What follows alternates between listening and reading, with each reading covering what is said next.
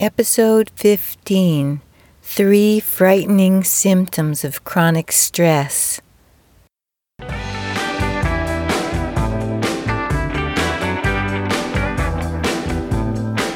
Welcome to the Caregiving Sandwich Podcast.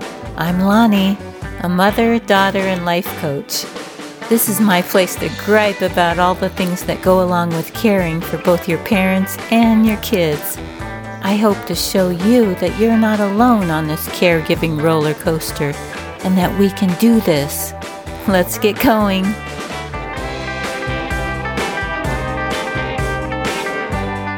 When I'm staying with my mom, I notice my anxiety every morning when I wake up. I'm listening to hear her breath. I'm listening to make sure she's still alive. Since I sleep on the floor next to her bed, I wake up really early every morning while it's still pitch black outside, and I tune in to the sounds of the room. Often, when I go to sleep, my mother's having a panic attack. She's out on her balcony watering her plants and trying to breathe. I don't know if these panic attacks are from the stress of her own health or my dad's. Years ago, my anxiety was worse, much worse. Twice I went to the hospital with full on, I'm gonna die any second panic attacks. There's nothing wrong. There's nothing we can do, they said. Eventually, I found a doctor who tested my cortisol. It's very high, he said. We need to get that down. Cortisol is the stress hormone. It's released in your body in response to stress. And chronic stress leads to sustained high cortisol levels. Besides panic attacks, I had three other frightening stress symptoms that added stress on top of the stress.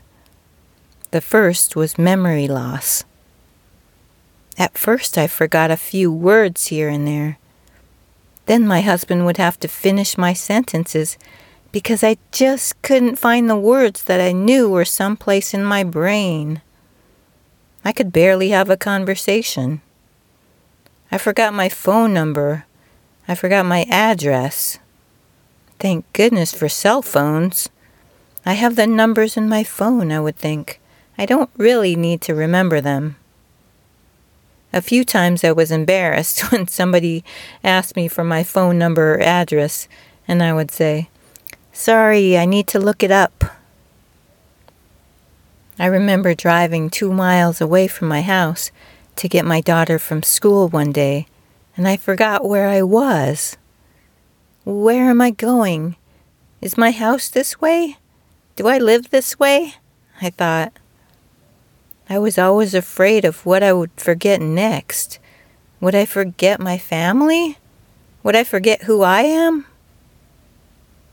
The second stress symptom I had was rage. Everything made me angry. And I'm not talking just about regular anger, I'm talking about blinding, senseless rage. I don't know how in the world my poor husband survived all my yelling tirades. He, unfortunately for him, was usually the recipient of such rage. And I didn't even know why things that never bothered me before suddenly provoked such a reaction. I guess it was the high cortisol that messed with my brain and emotions. The third disturbing stress symptom was intrusive thoughts. Intrusive thoughts are unwanted, involuntary, distressing thoughts or images. They can be frightening, embarrassing, or even violent in nature. For some reason, mine were mostly focused on one of my children. I would see him in vivid, clear pictures in my mind and he would always be dead. It was the worst, the worst thing a mother could think. But I knew it wasn't true. I knew my brain was just playing tricks on me. Thank goodness I've never had such graphic, and realistic pictures in my mind since my panic attacks went away. I'm so glad they haven't returned.